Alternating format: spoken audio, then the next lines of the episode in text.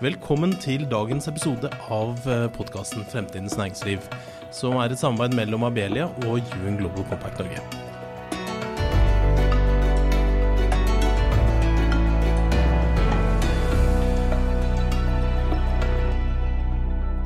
Norge har endelig fått en åpenhetslov. Med det så lovfestes eh, samfunnsansvaret til næringslivet, og loven den ble jo da endelig vedtatt i juni 2021. Eh, I dag har vi fått besøk av Heidi Furustøl, som er daglig leder i Etisk handel Norge, men som også har sittet i utvalget som i sin tid laget et utkast til en lov. og Dermed så har du vært med å ja, rett og slett skrive på denne loven. Så i dag så har vi virkelig kompetansen fra innerste krets eh, med oss. Og Heidi, velkommen eh, til deg. Tusen takk, Kim. Ja, og dette det er jo fantastisk. Altså, det har jo gått litt under eh, litt, Det er mange som ikke har fått med seg det her, men vi nerdene har jo selvfølgelig fått med oss det. Men derfor så er det jo også sånn at vi skal snakke litt om hva betyr egentlig åpenhetsloven for den enkelte bedrift i Norge. Eh, men før det så og Vi skal liksom grave oss litt ned. Litt sånn enkelt forklare hvordan dette fungerer. Men kan ikke du begynne med å si hva er egentlig åpenhetsloven, sånn, sånn overordna? Hva handler det om? Det ligger jo i navnet åpenhet at eh, næringsliv og bedrifter skal være åpne om hvordan de jobber for å eh, få ned eh, menneskerettighetsbrudd i både egen virksomhet og i leverandørkjeden. Og da har du jo også ansvar fra råvarestadiet og helt til et ferdig produkt.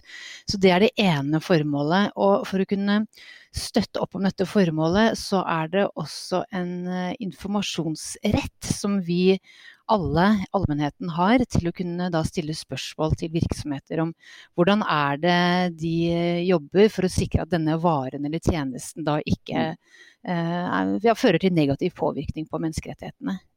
Det kan vi komme litt tilbake til, men jeg har lyst til å spørre deg først. Gjelder det for alle bedrifter, eller hvordan er dette?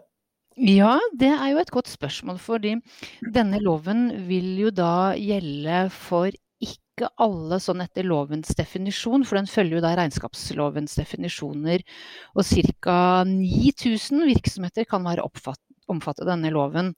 Og hvis du da har to av tre eh, vilkår. Det ene er om du har 70 millioner i omsetning, eller 35 millioner i balansesum, og eller 50 ansatte eller mer, altså to av disse tre vilkårene, så er du omfattet av loven. Men det, det som jeg har veldig lyst til å ja. 50, hvor du sa 50 ansatte og mm. 70 millioner i omsetning, så må du altså da gjøre det som står i denne loven. Ja. Og så vil jeg bare legge til da, Kim, at for det um, ikke alle er omfattet, så er det en veldig tydelig forventning i disse internasjonale retningslinjene som loven bygger på, at alle uansett størrelse skal da eh, gjøre aktsomhetsvurderinger eh, og følge de, de, lovkravene. Og det sier jo også regjeringen eh, også. Og det sa jo også vi i utvalget. Så um, det kan jo være greit å merke seg for dem denne da bare gjelder de 9000 virksomhetene, så er det ikke noe å vente på. Dette er noe som egentlig alle eh, bør eh, forberede seg på. Det blir en slags ny standard som alle bør forholde seg til, selv om man ikke altså, Og i framtida kan det jo hende at den også blir utvida, hvem vet. Så man, ja. dette er en god altså, Og så mener vel du og jeg og Young Global Compact og, og Etisk handel Norge at vi, dette er jo grunnleggende positivt også. Så det om man nødvendigvis er omfatta helt av loven, så bør man allikevel gjøre det. Um, men jeg har, jeg har, litt lyst til å kan du, kan du, gi, oss et eksempel på hvordan slår denne informasjonsplikten inn? Og så skal vi snakke litt etterpå om eh, hvordan vi gjør det, om aktsomhetsvurdering og sånn. Men kanskje, liksom, når er det en informasjonsplikt slår inn? Har du et eksempel på det? Sånn mm. at man uh, forstår hva For da er det for da vil det være et tilsyn kanskje som kommer inn og, og, og spør bedriften om det er gjort, eller hvordan er det fungerer? Mm, mm. Ja, Det er jo Forbrukertilsynet som skal føre tilsyn med den loven. Nei, Når det gjelder informasjon, så kan jo du og jeg gå inn i ja, om det er en butikk, eller om det er en eh, f.eks. en genser. Hvordan er det denne genseren er, er laget eh, med hensyn til menneskerettighetene? Og da eh, må jo da butikken svare. Men det, hvordan man skal gjøre dette her, det er jo da skriftlig. Eh, og gjerne sende en e-post. Og da kan man vise til bedriftens generelle arbeid. Eh, men når det gjelder en bestemt vare, så skal man gjerne da svare ut akkurat den varen, hvis det er akkurat denne her genseren. Og da er det ikke helt sikkert at eh, butikken har hele oversikten, og da må man gi et midlertidig svar og sier at da kommer vi tilbake. Det betyr at hvis jeg har en, en bedrift på, på, Løten, og den, har én bedrift, én uh, klesbutikk, og selger da hjemmelagd genser der, uh, så, og, jeg, og da Heidi Furusul kommer og spør hei, uh, dere som omsetter for så mye, har, jeg har krav på å få vite om informasjonen om denne genseren. Kan du gi meg den informasjonen? Det er sånn det fungerer. Ja, så, så, så lenge ja. denne butikken på Løten da eh, har 70 millioner i omsetning og eller eh, 35 eller ja. Ikke sant. Men, men, og så vet jo jeg da at det liksom det, For den informasjonsplikten er jo det ene. Og så vet jo jeg at du har et, eh, et slagord, noe som du har brent mye for. Og det er fordi at eh, aktsomhetsvurderinger er det mest så skal vi si, sexy ordet i det norske vokabularet, men det er fordi at det potensielt har så stor positiv innvirkning, går jeg ut ifra. Men jeg er ikke sikker på at alle vet helt hva aktsomhetsvurderinger er, som jo er et langt og tungt ord. Kan ikke du først fortelle oss hva det er, og hvorfor det er så viktig? Mm, nei, du har jo helt rett i det. Det er kanskje ikke det mest sexy ordet for dem. Jeg selvfølgelig håper at dette er noe som skal være i pannebrasken på alle. Um, aktsomhetsvurderinger kommer jo fra det engelske due diligence. Og jeg vil bare, hvis vi har tid til uh, veldig kort um, Due diligence er jo noe de fleste bedrifter har uh, en viss sånn kunnskap om.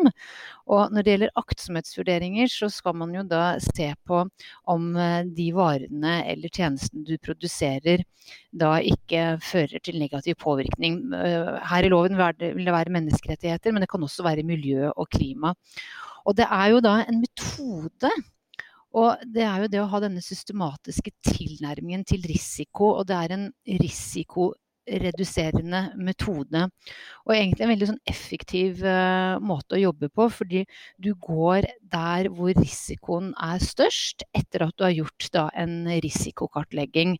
Og så må du gjøre da en prioritering, og så setter du inn uh, tiltak og kommuniserer det. Uh, og dette er jo ikke noe du skal bare gjøre én gang, dette skal jo være noe som skjer kontinuerlig. Og hvis det skjer også store hendelser, f.eks. nå med, med covid, at man da oppdaterer den risikokartleggingen sin. Men altså, la oss si da at eh, den genseren som vi kjøper var, eh, var eh, lagd i Bangladesh. da. Hvordan ville, det, hvordan ville det sett ut med en aktsomhetsvurdering da? Fordi at Loven pålegger jo da, altså På den ene siden er det den informasjonsplikten som du snakker om, og loven pålegger også store virksomheter da å gjøre aktsomhetsvurderinger. Det er derfor vi snakker om det nå. Men hvordan ser det ut da? Hvordan, for da er du ganske langt da fra den fabrikken eller bomullsplantasjen i, i, det området i verden til butikken på Løten. Så hvordan ser det ut da på en måte en aktsomhetsvurdering? Eh, hvis du er eh, en eh, større aktør, det kan jo være at den på Løten har sin egen fabrikk eller har en leverandør i Bangladesh som de har direkte kontakt med, men ofte så vil det jo være mellom, via mellomledd og grossist eller importør. Så da kan jo da den som selger dette i butikken spørre sin leverandør om eh, hva slags rutiner har dere, hva slags eh, risikokartlegging, gjør dere aktsomhetsvurderinger.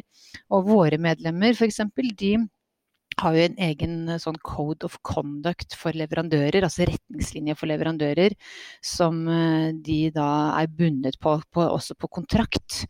Mm. og så har man jo da muligheten for også å kunne Eh, be om eh, revisjoner. Man kan bruke også interesseorganisasjoner og sivilsamfunn. Uh, og det tenker jeg er jo egentlig litt sånn vinn-vinn.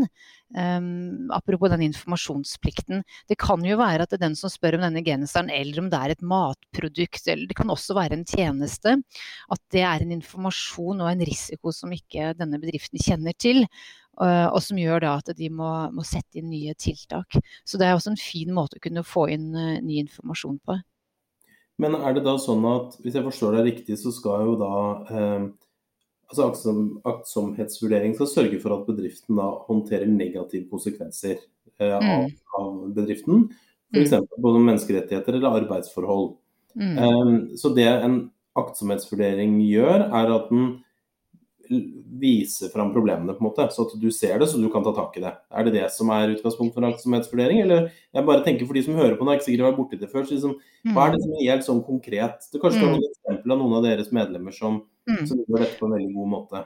Ja, På våre hjemmesider så har vi jo eh, medlemmer som rapporterer på aktsomhetsvurderinger.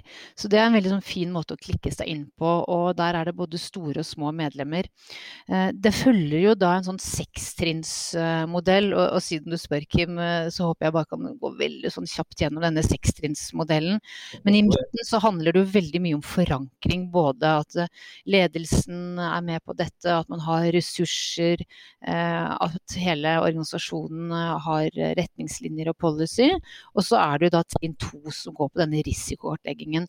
Og der har jo vi også en del eh, verktøy på hvordan man gjør det, med, med landrisiko, hva slags type bransje det er, om det er arbeidsintensivt eh, eh, osv. Og så får man da ut eh, gjerne en eh, matrise hvor det er eh, noen områder som er mer gult eller eh, grønt, og så er det det med de røde områdene som man da må prioritere. Og det er ganske krevende, men da er det jo eh, med hensyn til hva som er mest alvorlig. Da. Eh, hvis det se, viser seg at du har en situasjon hvor du ser at ok, her kan eh, det gå menneskeliv, eller at det er fysisk skade, så må du jo stoppe med en gang. Og så kan du også sette inn forbedrende tiltak, f.eks. jobbe med innkjøpspraksis. Eh, Du nevnte Bangladesh, der har vi et prosjekt hvor vi jobber med arbeidstakerrettigheter for arbeiderne. Um, og så må jo dette kommuniseres, og så må du lage da gjerne sånn oppfølging at du, du gjør det du skal uh, sagt du skal gjøre. Og så er det jo det sjette trinnet som går på gjenoppretning. At de som da er skadelidende, f.eks. hvis det viser seg at arbeiderne ikke har fått eh, betalt uh, overtid eller tvangsarbeid hvor man ikke får tilgang til, til, passene sine, at man får dette da gjenopprettet. og at det er klagemekanismer. Så dette med fagforeningsfrihet, at arbeiderne har rett til det, det er kanskje den enkeltfaktoren som vi ser har mest effekt. Ja, for, det, så det du sier nå, at det aktsomhetsvurderinger er, er på en måte at du går, altså du kartlegge behovet, og så har man jo da utvikla en metode i, i, seks steg hvor man kan gå fra liksom, kartlegging til at man tar tak i det. og Da er jo selvfølgelig klagemekanismer en mulighet for å få altså, påklaget noe hvis man, eh, hvis man ikke blir hørt blant, de, de, blant sjefene sine. Eh, så Det er jo, det høres jo veldig sånn eh, klokt ut. Men da blir jo spørsmålet Da er det vel kanskje ikke helt Nå har det ikke kommet en forskrift kanskje for loven ennå, så jeg vet ikke akkurat hvordan selve gjennomføringa blir da, enda, men, men, er det sånn at aktsomhetsvurderingen nå skal ligge ute offentlig f.eks.? For, for alle, altså, så alle kan se og på en måte klage på bedriften, eller hva det måtte være, eller, eller hvordan er det? Mm, mm. Faktisk i dag, av alle dager, så ble det kjent at loven skal tre i kraft 1.7. Ja, eh, 2022. Og, og at Forbrukertilsynet også har fått eh, midler som skal drive med veiledning, sammen da med, med fagmiljøer, eh, sånn som også og, ja, f.eks. OECDs kontaktpunkt. Um, nå må du bare gjenta spørsmålet en gang til, Kim, for nå ble jeg så glad over den gode nyheten. jeg skulle spørre deg om når loven trer i kraft, det er helt riktig. Det var jo godt at du sa, så da vet vi det at det er juli 2022. Det er jo ikke lenge til. Men så var det det andre spørsmålet. Når man da gjør en når man da er pålagt nå å gjøre en Ja, det var det med rapportering, ja. Rapportering, ja. Skal den legges ut? Er det sånn at alle kan se den? Sier loven noe om det, eller er det noe som ikke er, som er klart ennå? Mm, nei, den, det står veldig tydelig i lovteksten. Um, for du, du, har jo en plikt da, til å kunne til å både utføre aktsomhetsvurderingene og til å rapportere på aktsomhetsvurderingene. Og da skal det gjøres lett tilgjengelig på nettsiden din. Og det kan også oppfylle regnskapslovens regler om rapportering på samfunnsansvar. Så da kan alle gå inn og, og se hvordan din virksomhet jobber med aktsomhetsvurderinger. Men er det sånn da at Nå sa jo du at det var seks steg i en aktsomhetsvurdering. Er det et etisk handel sine steg, eller er det, finnes det i dag en slags anerkjent aktsomhetsvurderingsstandard? Eller er vi ikke kommet helt dit ennå, selv om dere sikkert ønsker at den dere jobber med? Eller, eller, hvordan er det? Bare sånn at de som hører på nå, hvor skal de henvende seg? Ikke sant? Mm, mm. Det er jo selvfølgelig fristende å si at dette geniale sekstrinnsmodellen er noe vi i Etisk handel Norge har laget, men vi baserer jo alt vårt arbeid på FNs veiledende prinsipper for næringsliv og menneskerettigheter. Og så er det jo da OECDs eh, retningslinjer for eh, flernasjonale selskaper. Og OECD har jo laget denne modellen. Eh, og mm, kontaktpunktet, det norske kontaktpunktet har jo også laget en kortveileder og en innføring av aktsomhetsvurderinger. Og så har vi bygget den videre ut på våre nettsider. Så det finnes mye veiledning eh, tilgjengelig. Men det er helt klart, eh, og det var egentlig utgangspunktet når vi satt i utvalget òg, det ville jo være rart for oss at vi, om vi skulle finne på kruttet på nytt. Det er jo veldig mm, viktig at vi baserer oss på den ledende internasjonale standarden. Og den er jo den EU i det arbeidet de jobber med nå, både med taksonomien, men også i en lignende eh, åpenhetslov, men den vil omfatte mindre virksomheter. Og Det tenker jeg er jo viktig for, eh, for virksomhetene, at ikke de må forholde seg i masse forskjellige standarder, men at det er én eh, standard. og Jeg bruker gjerne å kalle den for gullstandarden for samfunnsansvar. Og det er aktsomhetsvurdering, aktsomhetsvurdering, aktsomhetsvurdering. det var godt, Kim. ja. men, men, bare for å oppsummere litt for den som lytter på nå. Så vi har da, Det har kommet en ny lov som gjør at man som bedrift eh, får en informasjonsplikt hvis man omsetter for 70 eh, millioner, har 50 ansatte eller har 35 millioner i hva heter det? Balansesum. I balansesum. Mm. Så Det er utgangspunktet. Den trer i kraft eh, fra juli 2022. Eh, og de aktsomhetsvurderingene som da blir pålagt å gjøre, i tillegg til at man må da for å fylle informasjonsplikten, den, de skal legges ut offentlig. Eh, og dette gjelder jo da, som vi hører, nesten alle, eller ikke alle, veldig mange bedrifter i Norge som også ikke er av de aller største. Man kommer jo Det er ganske mange på 70 millioner i, i, i Norge. Eh, og så lurer jeg da litt på, eh, på, helt på slutten her, hva er det ikke omfatter? For nå har du snakka litt om Du har sagt allerede at ja, dette er i hvert fall arbeidstakers rettigheter. Og du har sagt at det finnes en standard der ute. Det, eh, FNs eh, veiledende prinsipper, prinsipper for eh, næringsliv og menneskerettigheter og næringsliv de er jo omtalt konkret i loven. Så det er egentlig Når man ser på loven, så ser man jo det at, det er, at det er, her finnes en standard, noe man kan følge. Så det er liksom bra. Og så kan man gå til OECD sin kontaktpunkt i Norge, eller man kan gå til Etisk handel Norge for å, for å, få, for å få veiledning på dette her. Og sikkert også andre aktører. Men, men hva er det hvordan, Du var inne på EUs taksonomi. Hvordan henger det sammen med det? Mm. Er klima en del av åpenhetsloven, er det det ikke? Kan du si mm. litt om det til slutt, sånn at man forstår sammenhengene? For det er jo mange som er veldig opptatt av klima og miljø om dagen, som rapporterer på det. Mm. Eh, hvordan utfyller dette det området? Mm. Foreløpig så gjelder jo denne loven bare grunnleggende menneskerettigheter og anstendig arbeid. Um, og det var det som var mandatet i utvalget også. Flere av oss i utvalget skulle gjerne hatt med miljø. Altså, sosiale eh, rettigheter, da, på en måte, altså den delen av bærekraftsbegrepet, ikke klima og miljø f.eks.? Nei, så ja. miljø og klima er ikke omfattet av uh, åpenhetsloven ennå. Men i uh, regjeringens lovproposisjon så står det jo, og det står jo også i, når komiteen behandlet dette, at man vil ha en evaluering av uh, loven. Og da vil det være naturlig også å se på miljø og, og, klima. Det som også er interessant når det gjelder EU sin taksonomi, når du ser på disse seks miljømålene, så er det jo et minimumsstandard, sånn tverrgående minimumsstandard, og det er jo aktsomhetsvurderinger. Så du må passe på at du ikke på den ene siden eh, bidrar til Um, positivt til bærekraftsmålene, men på den andre siden da bidrar til negativ påvirkning. F.eks. hvis du da har produksjon av solcellepaneler, hvor vi vet at ja, er det seks av ti som lages i Kina, hvor det er eh, stor risiko for at dette kan være laget av tvangsarbeidere uigurer.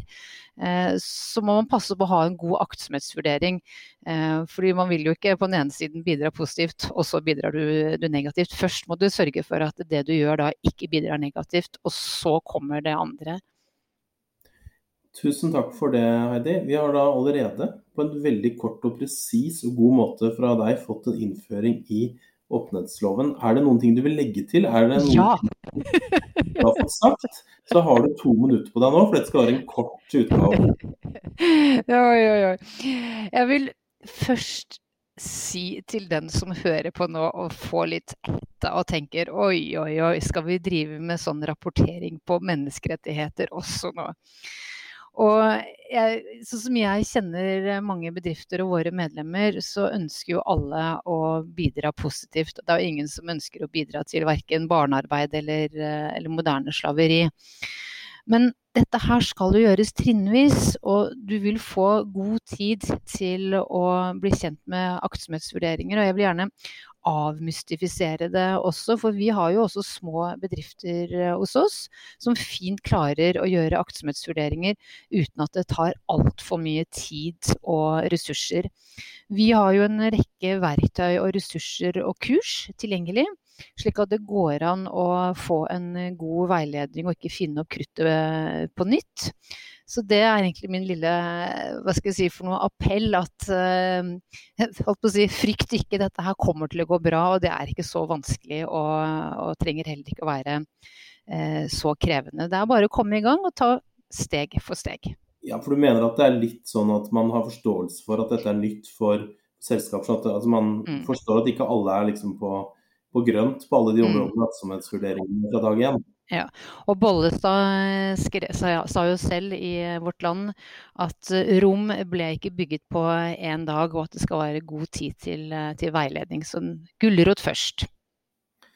Det høres veldig bra ut. Tusen takk for det, Heidi Furustøl i Etisk handel Norge. Dere har da hørt på Fremtidens næringsliv, en podkast av Abelia og Young Global Compact eh, Norge. I dag så har vi snakka om eh, åpenhetsloven, informasjonsplikten og aktsomhetsvurderinger. Og ikke minst så har du fått noen tips om hvor du skal, eh, hvor du skal gå. Og frykt ikke, for aktsomhetsvurderinger blir ikke bygget på én dag, har vi fått høre. Og det så sier jeg tusen takk for at du lytta på oss, og du finner oss som vanlig på fremtidensnæringsliv.no, og der du pleier å høre på podkast ellers.